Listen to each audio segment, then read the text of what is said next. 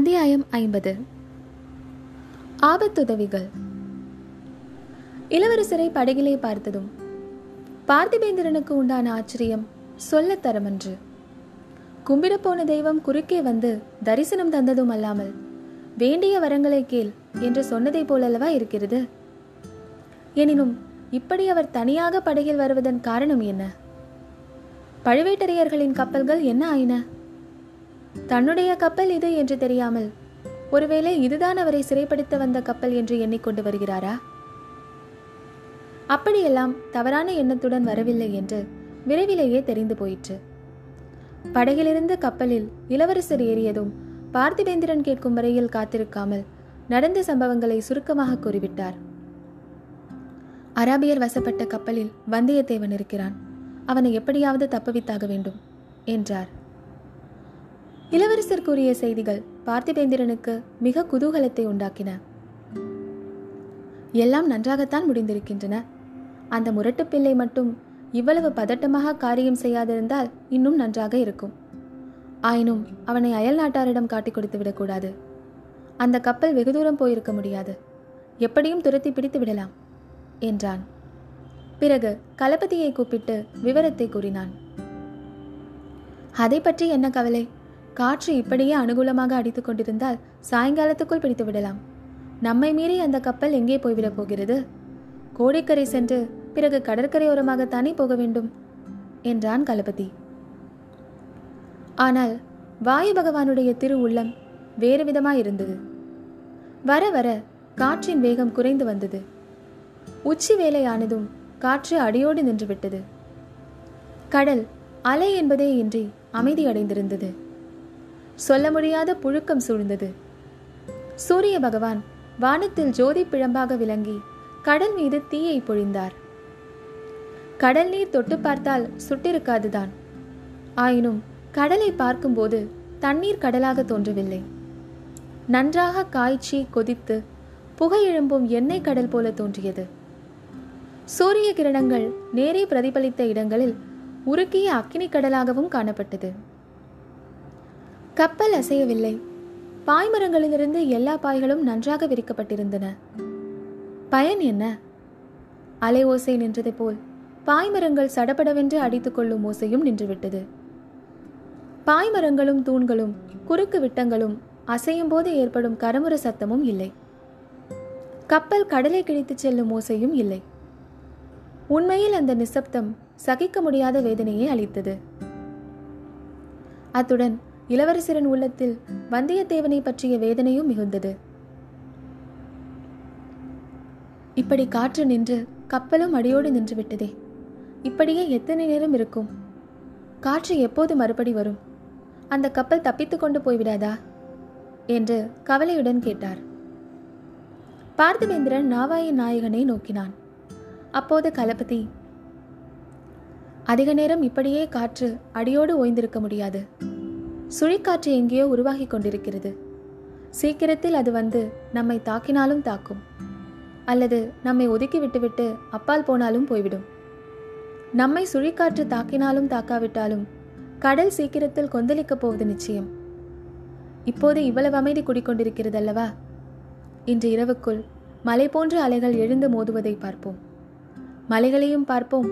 அதில் பாதாளத்தையும் பார்ப்போம் என்றான். சுழிக்காற்று கப்பலை தாக்கினால் அபாயம்தான் அல்லவா? சாதாரண அபாயமா? கடவுள் காப்பாற்றினால்தான் உண்டு. அப்படியானால் அந்த கப்பலை நாம் பிடிப்பது துர்லபம். இளவரசே கடலும் காற்றும் பட்சபாதம் காட்டுவதில்லை. நமக்கு ஏற்பட்டிருக்கும் நிலைமைதான் அந்த கப்பலுக்கும் ஏற்பட்டிருக்கும். தற்சமயம் அதுவும் அசையாமல் தான் நிற்கும் என்றான் களபதி ஒருவேளை கரையோரம் சென்றிருந்தால்? என்று இளவரசர் கேட்டார். கரையோரம் போயிருந்தால் அதில் உள்ளவர்கள் இறங்கி கரை சேர்ந்து தப்பிக்கலாம். ஆனால் கப்பல் போனதுதான் என்று சொன்னான் களபதி எவ்வளோ பெரிய அபாயமாக இருந்தாலும் நமக்கு வேண்டியவர்கள் நம் பக்கத்தில் இருந்தால் கவலை இல்லை என்றார் இளவரசர். அவருடைய மனக்கண் முன்னால் வந்தியத்தேவனுடைய குதூகலம் ததம்பும் முகமும் பூங்குழலியின் மிரண்ட பார்வையுடைய முகமும் அடிக்கடி வந்து கொண்டே இருந்தன. அவர்கள் இச்சமயம் எங்கே இருப்பார்கள்? என்ன செய்து கொண்டிருப்பார்கள்? என்ன எண்ணிக்கொண்டிருப்பார்கள் உண்மையிலேயே அபாயம் சூழ்ந்த நிலையில் நாம் விட்டுவிட்டு வந்த வந்தியத்தேவனிடம் இப்போது நாம் செல்வோம். இளவரசரை சிறைப்பிடித்துக் கொண்டு போவதற்காக வந்த ஒரு பெரிய மரக்கலத்தின் அடித்தட்டில் தட்டுமுட்டு சாமான்களும் மரக்கட்டைகளும் மூட்டை முடிச்சுகளும் போட்டிருந்த இருண்ட அறையில் அவன் ஒரு கட்டையுடன் சேர்த்து கட்டப்பட்டு கிடந்தான். வெகு நேரம் வரையில் அவன் ரமை பிடித்தவன் போலிருந்தான். அவசர புத்தியினால் இத்தகைய இக்கட்டில் அகப்பட்டு கொண்டோமே என்ற எண்ணம் அவனை வதைத்தது. இது என்ன கப்பல்? யாருடைய கப்பல்? இதில் சில முரட்டு அராபியர்களும் மந்திரவாதி ரவிதாசனும் சேர்ந்திருப்பது எப்படி? இந்த கப்பல் எங்கே போகிறது? தன்னை என்னதான் செய்வார்கள்? என்று யோசித்து பார்த்ததும் அவனுக்கு ஒன்றும் புரியவில்லை. அவன் தன் வருங்காலத்தை பற்றி கண்டு வந்த கனவெல்லாம் உண்மையில் கனவுதான் போலும். இதைவிட பெரிய கஷ்டங்களிலிருந்தெல்லாம் தான் தப்பித்திருக்கும் போது இதிலிருந்து தப்பிக்கவும் ஒரு வழி கிடைக்காமலா போகும்? என்ற சபலமும் சில சமயம் ஏற்பட்டது. பார்க்கலாம். உடம்பில் உயிர் இருக்கும் வரையில் அறிவும் ஆலோசனை திறனும் இருக்கும் வரையில் அடியோடு நம்பிக்கை இழக்க வேண்டியதில்லை. இந்த ஆசை தோன்றிய பிறகு சுற்றுமுற்றும் பார்த்தான். இருட்டில் முதலில் கண் தெரியவில்லை. வர வர தெரியலாயிற்று. அவனுக்கு சமீபத்திலேயே பல வகை ஆயுதங்கள் குவிந்து கிடப்பதை கண்டான். அவனுடைய உடம்பு இறுக்கி கட்டப்பட்டிருந்ததை தவிர கைகள் இறுக்கி கட்டப்படவில்லை. கை கட்டை தளர்த்தி கொண்டு ஒரு கையை நீட்டி அங்கே கிடந்த கத்திகளில் ஒன்றை எடுக்கலாம். உடம்பையும் கால்களையும் பிணைந்திருந்த கயிறுகளையும் அறுத்து விடலாம். ஆனால் பிறகு என்ன செய்வது? இந்த அறை கதவு சாத்தப்பட்டிருக்கிறது. இதிலிருந்து வெளியில் போவது எப்படி? அப்படியே போனாலும் அவ்வளவு அராபியர்களுடன் மந்திரவாதியுடனும் அவன் தோழனுடனும் சேர்ந்தாற்போல் சண்டை போட முடியுமா? அப்படியே சண்டை போட்டு எல்லோரையும் கொன்றுவிட்டாலும் பிறகு என்ன செய்வது? கப்பலை தன்னந்தனியாக தன்னால் செலுத்த முடியுமா? கப்பலை பற்றிய சமாச்சாரம் ஒன்றுமே தனக்கு தெரியாதே. ஆம் மறுபடியும் அவசரப்படக்கூடாது. பொறுத்திருந்து பார்க்க வேண்டும். தன்னை உடனே கொல்ல முயலாமல் அவர்கள் கட்டி போட்டிருப்பதே கொஞ்சம் நம்பிக்கைக்கு இடமளிக்கிறதல்லவா? என்னதான் செய்ய போகிறார்கள்? பார்க்கலாமே. ஆனால் நேரம் ஆக ஆக வந்தியத்தேவனுடைய பொறுமை பெரிதும் சோதனைக்கிடமாயிற்று. அடுப்புக்குள் போட்டு அவனை வேக வைப்பது போல் அந்த அறை அவ்வளவு புழுக்கமாக இருந்தது. உடம்பில் வியர்வை வியர்த்து கொட்டியது. கடல் பிரயாணம் இவ்வளவு வெதுப்புவதாக இருக்கும் என்று அவன் கனவிலும் நினைக்கவில்லை. பூங்குழலியுடன் அன்றிரவு படகில் சென்றதை நினைத்து கொண்டான். அப்போது எப்படி குளிர்காற்று வீசிற்று? உடம்புக்கு எவ்வளவு இதமாக இருந்தது? அதற்கும் இதற்கும் எத்தனை வித்தியாசம்? சுண்ணாம்பு காலவாயில் போடுவது என்பார்களே அதை போல் அல்லவா இருக்கிறது? திடீரென்று ஏதோ ஒரு மாறுதலை அவன் உணர்ந்தான். ஆம் கப்பலில் ஆட்டம் நின்றுவிட்டது. கப்பல் நகராமல் நின்ற நிலையில் நிற்பதாக தோன்றியது. புழுக்கம் இன்னும் அதிகமாயிற்று. தாகம் மிகுந்து நாவும் தொண்டையும் வறண்டன. ஏது? இனி வெகுநேரம் பொறுக்க முடியாது. கத்தியை எட்டி எடுத்து கட்டுக்களை அறுத்துக்கொண்டு புறப்பட்டு போய் பார்க்க வேண்டியதுதான். கப்பலில் எங்கேயாவது குடிதண்ணீர் வைத்திராமலா இருப்பார்கள்? வந்தியத்தேவன் சுற்றுமுற்றும் பார்த்தான். ஒரு மூலையில் சில தேங்காய்கள் கிடந்தன. ஆஹா வெண்ணை இருக்க நேக்கு அழுவானேன். அந்த தேங்காய்களை கொண்டு பசி தாகம் இரண்டையும் தீர்த்து கொள்ளலாமே? கையின் கட்டுக்களை வந்தியத்தேவன் நன்றாக தளர்த்தி விட்டு கொண்டான். கத்தியை எட்டி எடுக்க கையை நீட்டியும் விட்டான். அச்சமயம் காலடி சத்தம் கேட்டது. கதவு திறக்கும் சத்தமும் கேட்டது. நீட்டிய கையை மடக்கி கொண்டான். முன்னொரு தடவை வந்துவிட்டு போன மந்திரவாதி ரவிதாசனும் அவனுடைய தோழனும் உள்ளே வந்தார்கள். இருவரும் வந்தியத்தேவனுக்கு இருபுறத்திலும் நின்று கொண்டார்கள். கப்பல் பிரயாணம் எப்படியப்பா? சுகமாக இருக்கிறதா? என்று ரவிதாசன் கேட்டான். வந்தியத்தேவன் தாகம் கொள்கிறது. கொஞ்சம் தண்ணீர் என்று பேச முடியாமல் பேசினான். ஆ எங்களுக்கும் தாகம்தான். அந்த பாவிகள் கப்பலில் தண்ணீர் வைக்கவில்லையே என்றான் ரவிதாசன். காளிக்கு எல்லோரையும் விட அதிக தாகமாக இருக்கிறது. இரத்த தாகம் என்றான் இன்னொருவன். வந்தியத்தேவன் திரும்பி அவனை உற்று பார்த்தான். என்னை ஞாபகம் இல்லையா தம்பி? மறந்து விட்டாயோ? கடம்பூர் அரண்மனையில் குறவை கூத்துக்கு பிறகு தேவலாளன் வந்து வெறியாட்டம் ஆடினானே. காளித்தாய் பலி கேட்கிறாள். ஆயிரம் வருஷத்து அரசகுல ரத்தம் கேட்கிறாள் என்று ஆவேசம் வந்து சொன்னானே. ஆ இப்போது ஞாபகம் வருகிறது. நீதான் இந்த தேவராளன் என்று வந்தியத்தேவன் முணுமுணுத்தான். ஆமாம் நான் தான் ஆயிரம் வருஷத்து அரசகுமாரனை காளிக்கு பலி கொடுக்கலாம் என்றுதான் இலங்கைக்கு வந்தோம். அது சாத்தியப்படவில்லை. அந்த வீர வைஷ்ணவனை வைகுண்டத்துக்கு அனுப்ப பார்த்தோம். அதுவும் முடியவில்லை. நீயாவது வலுவில் வந்து சேர்ந்தாயே. மிக்க சந்தோஷம். இப்போதைக்கு குறுநில மன்னர் குலத்து ரத்தத்தோடு காளி திருப்தி அடைய வேண்டியதுதான் என்றான் தேவராளன். அப்படியானால் ஏன் தாமதிக்கிறீர்கள்? என்று வந்தயத்தேவன் கேட்டான். வீர வாலிபனாகிய உன்னை கண்ட இடத்தில் பலி கொடுத்து விடலாமா? கரை சேர்ந்த பிறகு எல்லா பூசாரிகளையும் அழைத்து உற்சவம் கொண்டாடியல்லவா பலி கொடுக்க வேண்டும்? முக்கியமாக பூசாரிணி வர வேண்டுமே? பூசாரிணி யார்? யாரென்று உனக்கு தெரியாதா? பழுவூர் இளையராணிதான். வந்தியத்தேவன் சிறிது யோசித்துவிட்டு உங்களுக்கு உண்மையில் அத்தகைய எண்ணம் இருந்தால் உடனே கொஞ்சம் தண்ணீர் கொடுங்கள். இல்லாவிடில் இங்கேயே தாகத்தினால் செத்து போய்விடுவேன் என்றான்.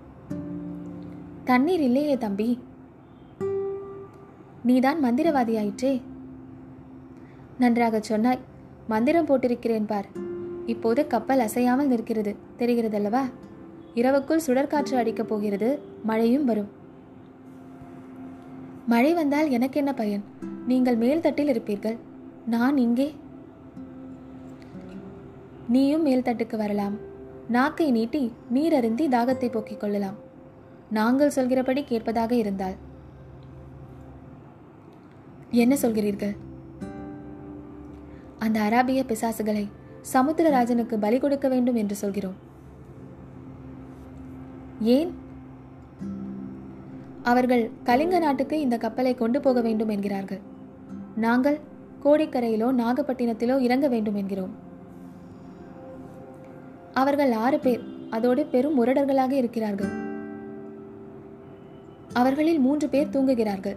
மற்ற மூன்று பேர் உறங்கி வழிகிறார்கள். நாம் மூன்று பேரும் தூங்குகிற மூன்று பேரையும் வேலை தீர்த்துவிட்டால் பிறகு மூன்று பேருக்கு மூன்று பேர் சமாளிக்கலாமே? வந்தியத்தேவன் சும்மா இருந்தான். என்ன தம்பி சொல்கிறாய்? எங்கள் யோசனைக்கு சம்மதித்தால் உன் கட்டை அவிழ்த்து விடுகிறோம். இளவரசரின் முகம் வந்தியத்தேவனின் மனக்கண் முன்னால் வந்து நின்றது. ஆம் அவர் இதை ஒப்புக்கொள்ள மாட்டார். தூங்குகிறவர்களை கொல்வதற்கு ஒரு நாளும் உடன்பட மாட்டார். என்னால் முடியாது. தூங்குகிறவர்களை தாக்கிக் கொள்வது நீசத்தனம். முட்டாளே சோழ நாட்டு மாலுமிகள் தூங்கிக் கொண்டிருந்த போதுதான் இந்த அராபியர்கள் அவர்களை தாக்கிக் கொன்றார்கள். மற்றவர்கள் இழிவான செயல் புரிந்தால் நானும் அவ்வாறு ஏன் செய்ய வேண்டும்? சரி உன்னிஷ்டம் என்றான் ரவிதாசன். அருகில் கிடந்த ஆயுத கும்பலிலிருந்து ஒரு கூரிய பட்டாக்கத்தியை அவன் எடுத்துக்கொண்டான் தேவராளனோ நுனியில் இரும்பு பூன் கட்டியிருந்த சிறிய உலக்கை போன்ற தடியை எடுத்துக்கொண்டான் இருவரும் அங்கிருந்து சென்றார்கள். ஆனால் அறையின் கதவை சாத்தி வெளியில் தாள் போடவில்லை. அவர்கள் போன உடனே வந்தியத்தேவன் கையை நீட்டி கத்தி ஒன்றை அறுத்து தன்னுடைய கயிறுகளை அறுத்து கொண்டான். குதித்து எழுந்து சென்று மூலையில் கிடந்த தேங்காய் ஒன்றை எடுத்து உடைத்தான். இளநீரை வாயில் விட்டு கொண்டான். மிச்சம் இருந்த தேங்காய்களை ஒரு சாக்கை போட்டு மூடினான். பிறகு போருக்கு தகுதியான நல்ல வாள் ஒன்றை கையில் எடுத்துக்கொண்டான் எந்த நிமிஷத்திலும் வெளியில் பாய்ந்து செல்வதற்கு ஆயத்தமாக இருந்தான். கொஞ்ச நேரத்துக்கெல்லாம் தட் தட் என்று இருமுறை சத்தம் கேட்டது. இரு உடல்கள் கடலில் எரியப்பட்டன என்று அறிந்து கொண்டான். உடனே பயங்கரமான பெரும் கூச்சல் கை கலப்பு கத்திகள் மோதும் சத்தம். எல்லாம் மேல்தட்டிலிருந்து வந்தன. வந்தியத்தேவன் கையில் பிடித்த கத்தியுடன் பாய்ந்து ஓடினான். ரவிதாசனையும் தேவராளனையும் மற்ற நாலு அராபியர்களும் தாக்கி நெருக்கிக் கொண்டிருந்தார்கள். நெருக்கப்பட்டவர்களின் நிலை நெருக்கடியான கட்டத்தை அடைந்திருந்தது. வந்தியத்தேவன் பெரும் கூச்சல் போட்டுக்கொண்டு ஓடினான். அராபியர்களில் ஒருவன் திரும்பி அவனை தாக்க வந்தான். வந்தியத்தேவனுடைய கத்தி அராபியனுடைய கத்தியை தாக்கி அது கடலில் போய் விழச் செய்தது. அராபியனுடைய முகத்தில் ஒரு வெட்டுக்காயத்தையும் உண்டாக்கிற்று. ரத்தம் வழிந்த பயங்கர முகத்தை உடைய அராபியன் கைமுட்டியை ஓங்கிக் கொண்டு வந்தியத்தேவனுடைய மார்பில் குத்த வந்தான். வந்தியத்தேவன் சிறிது நகர்ந்து கொண்டான். அவன் விழுந்தவே அராபியன் தடால் என்று விழுந்தான். அவன் விழுந்த வேகத்தினால் இடம்பெயர்ந்த பாய்மர குறுக்கு கட்டை ஒன்று அவன் தலையில் பட்டார் என்று விழுந்தது. இன்னொரு அராபியனோடு வந்தியத்தேவன் சிறிது நேரம் துவந்த யுத்தம் செய்து அவனை கடலில் தள்ளிவிட்டான். மந்திரவாதி ரவிதாசனும் தேவராலனும் போர் திறமை வாய்ந்தவர்கள் அல்ல ஆகையால் அராபியர்கள் இருவருடன் தனித்தனி சண்டை போடுவதே அவர்களுக்கு கஷ்டமாக இருந்தது. நேரம் ஆக ஆக கலைப்படைந்து வந்தார்கள். அந்த சமயத்தில் கடலில் ஏதோ விழுந்த சத்தம் கேட்டு அராபியர்கள் இருவரும் தங்கள் தோழர்களின் கதி என்னவோ என்று திரும்பி பார்த்தார்கள். அதுதான் சமயம் என்று ரவிதாசனும் தேவராலனும் அவர்களை தீர்த்து கட்டினார்கள். எல்லாம் முடிந்ததும் வெற்றி பெற்ற மூவரும் இலைப்பார உட்கார்ந்தார்கள். அப்பனே நல்ல சமயத்தில் வந்தாய். எப்படி வந்தாய்? என்று கேட்டான் ரவிதாசன். நீ ஏதோ மந்திரம் போட்டாய் போலிருக்கிறது.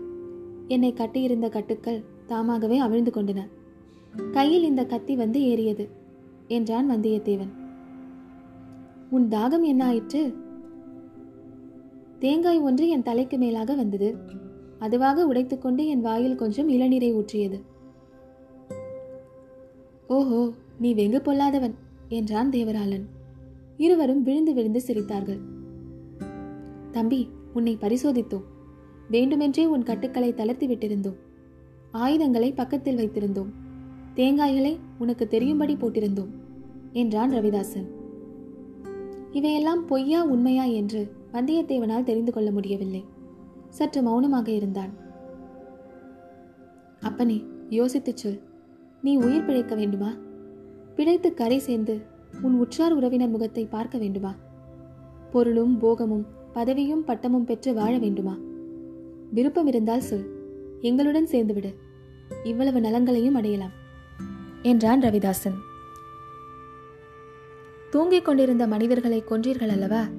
என்று வந்தியத்தேவன் கேட்டான். இரண்டு பேரைத்தான் கொல்ல முடிந்தது. மற்றவன் விழித்து கொண்டான். நீ முன்பே எங்களுடன் சேர்ந்திருந்தால் இன்னும் சிறிது சுலபமாக போயிருக்கும். தூங்கிக் கொண்டிருப்பவர்களை கொல்வது எந்த தர்மத்தில் சேர்ந்தது? அவ்விதம் செய்ய எப்படி உங்களுக்கு மனம் வந்தது? இந்த கடுகுக்கு நீ பயப்பட்டால் பெரிய பெரிய பூசணிக்காய்களை எப்படி விழுங்குவாய்? எங்களுடன் நீ சேர்வதாக இருந்தால் சொல். உங்களுடன் உங்களுடன் என்கிறீர்கள். நீங்கள் யார்? ரவிதாசன் தேவராளனை பார்த்து இனி இவனிடம் ரகசியம் தேவையில்லை. ஒன்று இவன் நம்முடன் பலி இவன் நம்முடன் சேர வேண்டும். அல்லது கடலுக்கு பலியாக வேண்டும். ஆகையால் இவனிடம் எல்லாம் சொல்லிவிடலாமே என்றான். எல்லாவற்றையும் சொல் என்றான் தேவராளன். கேள் தம்பி நாங்கள் வீரபாண்டிய மன்னருடைய ஆபத்துதவிகள். அவரை காத்து நிற்பதாக ஆணையிட்டு சபதம் செய்தவர்கள்.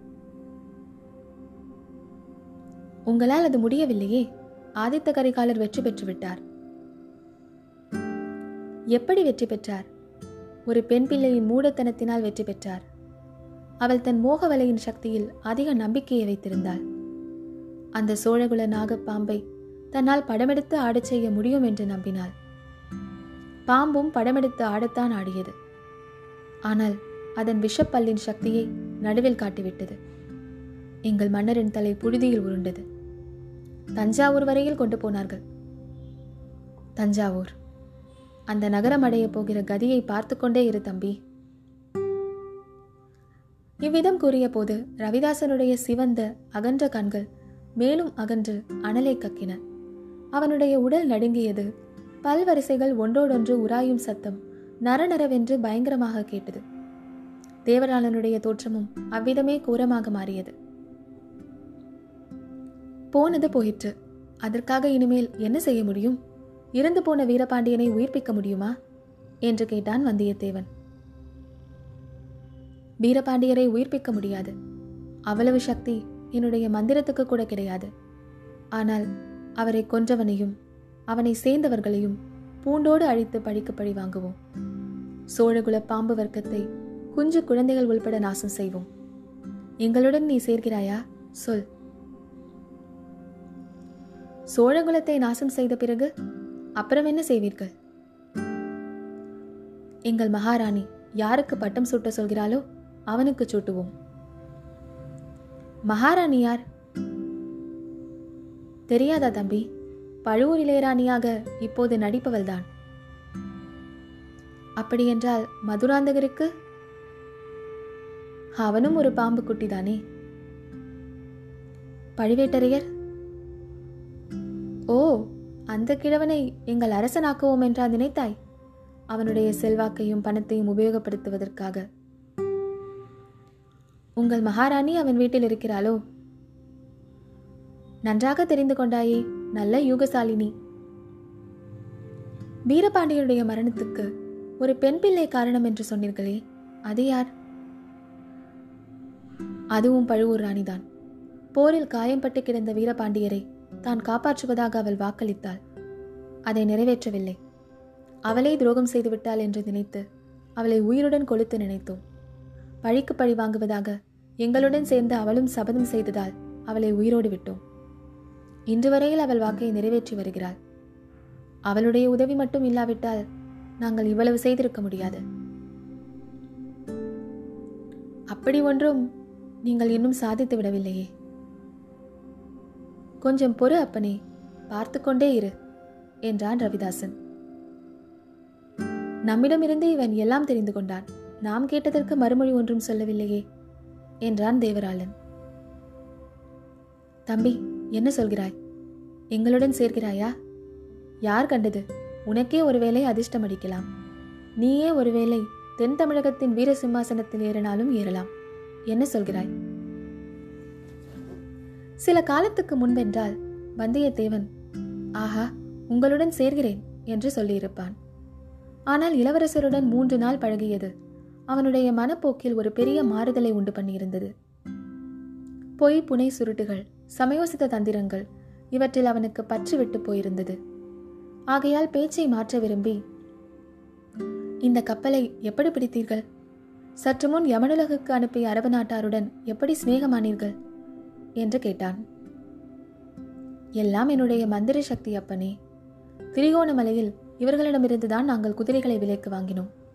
அந்த குதிரைகளை கொண்டு உங்களை தொடர்ந்து முன்னும் பின்னுமாக வந்து கொண்டிருந்தோம். யானை இரவு துறையில் இளவரசர் இறங்கி ஓடியதை பார்த்தோம். அவருக்கு முன்னால் இங்கு வந்துவிட தீர்மானித்து குறுக்கு வழியில் வந்து சேர்ந்தோம். இங்கே வந்து பார்த்தால் எங்கள் பழைய சிநேகிதர்கள் இந்த கப்பலை கைப்பற்றி இருந்தார்கள் அவர்கள் ஏறி வந்த கப்பல் முல்லைத்தீவுக்கு அருகில் கரை தட்டி உடைந்து போய்விட்டதாம் இங்கே ஒளிந்திருந்தே இந்த கப்பலை கைப்பற்றிக் கொண்டார்கள். கடலோரத்தில் வழிகாட்டுவதற்கு எங்களையும் வருகிறீர்களா என்று கேட்டார்கள். பழம் நழுவி பாலில் விழுந்ததைப் போல் ஆயிற்று. அது எப்படி? அந்த சோழகுலத்து இளநாகம் சோழ சேனாதிபதியுடன் பேசிக் கொண்டிருந்ததை கேட்டோம். எப்படியும் சோழ நாட்டுக்கு அவன் திரும்பி வந்து சேருவான் என்று அறிந்து கொண்டோம். அது மட்டுமல்ல தம்பி இலங்கையில் ஊமை பெண் பூதம் ஒன்று இருக்கிறது. அந்த பூதம் எங்கள் மந்திரத்துக்கு பதில் மந்திரம் போட்டு அருள்மொழிவர்மனை காப்பாற்றிக் கொண்டிருந்தது. ஆனால் சோழ நாட்டுக்கு அது வராது. வந்தியத்தேவன் அன்றிரவு அனுராதபுரத்தில் நடந்ததையெல்லாம் நினைத்து கொண்டான். ரவிதாசன் திடீரென்று சிரித்தான். என்ன சிரிப்பு இது? எதை கண்டு? என்றான் வந்தியத்தேவன். ஒன்றுமில்லை தம்பி. இந்த அரபு நாட்டாரின் சுபாவத்தை எண்ணினேன். சிரிப்பு வந்தது. இவர்கள் இவ்வளவு முரட்டு மனிதர்கள் அல்லவா? மனிதர்களை கொள்வது இவர்களுக்கு வாழைக்காயை அறிவது போன்றது. ஆனால் குதிரைகளிடம் இவர்களுக்கு அளவில்லாத அபிமானம். குதிரைகளின் கால் குழம்பில் இரும்பு பூ நடித்துதான் அவர்கள் நாட்டில் குதிரைகளை ஓட்டுவார்களாம். நாம் குதிரைகளை வெறுங்காலுடன் ஓடச் செய்கிறோமாம். அதனால் நாம் கருணையே இல்லாத அநாகரிக மிருகங்களுக்கும் கேடான மனிதர்களாம். நம்மிடம் குதிரைகளை விற்பதே பாவமாம். இன்று காலையில் என்ன நடந்தது தெரியுமா? சொல்லுங்கள். கப்பலில் எல்லோரும் ஏறிக்கொண்டோம். பாய்மரங்கள் விரித்தோம். கப்பல் கிளம்பி விட்டது. அப்போது கரையில் ஒரு குதிரையின் காலடி சத்தம் கேட்டது. அவ்வளவுதான். முல்லைத்தீவில் உடைந்த கப்பலிலிருந்து தப்பி கரையேறி அவர்களுடைய குதிரைகளில் ஒன்றாக இருக்கலாம் என்று சந்தேகப்பட்டார்கள். அவர்களில் ஒருவன் கப்பலிலிருந்து இறங்கி பார்த்துவிட்டுத்தான் வருவேன் என்றான். எங்களையும் அவனுடன் சேர்த்து அனுப்பினார்கள். பிறகு குதிரை அகப்படவில்லை தம்பி நீ அகப்பட்டாய். எவ்வளவு நல்லதாக போயிற்று பார் இந்த குதிரை பிரியர்களை வேலை தீர்ப்பதற்கு எவ்வளவு சௌகரியமாக போயிற்று. எல்லாம் சரிதான். இந்த பிள்ளை நம்முடைய கேள்விக்கு இன்னும் விடை சொல்லவில்லை என்று ஞாபகப்படுத்தினான் தேவராளன். சொல்கிறேன் ஐயா சொல்கிறேன். நான் சோழகுலத்திற்கு ஊழியம் செய்ய ஏற்றுக்கொண்டவன். ஒரு நாளும் உங்களுடன் சேர மாட்டேன். வேலைக்கார படையை சேர்ந்திருக்கிறாயா? சத்தியம் செய்து கொடுத்திருக்கிறாயா? அதெல்லாம் இல்லை. பின்ன என்ன தயக்கம்? நீ போர் வீரன். எந்த கட்சியில் அதிக அனுகூலம் இருக்கிறதோ அதில் சேர வேண்டியதுதானே? சோழகுலத்தாருடன் உறவு பூணுவதற்கு எல்லா சபதங்களை காட்டிலும் பலம் அதிகம் கொண்ட காரணம் தனக்கு இருக்கிறது என்பதை வந்தியத்தேவன் அவர்களிடம் சொல்லவில்லை. இளைய பிராட்டியின் கடைக்கண் பார்வையையும் முல்லை நிகர் புன்னகையையும் காட்டிலும் சோழகுலத்தாருக்கு உயிரை கொடுக்க வேறு காரணம் தனக்கு வேண்டுமா? அப்புறம் இளவரசரின் இணையில்லாத சிநேகம் இருக்கவே இருக்கிறது. அவருடன் ஒரு தடவை சிநேகமானவன் மறுபடி மாற முடியுமா? எது எப்படி இருந்தாலும் உங்களுடைய கொலைகார கூட்டத்தில் நான் சேர மாட்டேன் என்றான் வந்தியத்தேவன். அப்படியானால் உன் உயிரை சமுத்திரராஜனுக்கு பலியிட ஆயத்தப்படு என்றான் ரவிதாசன்.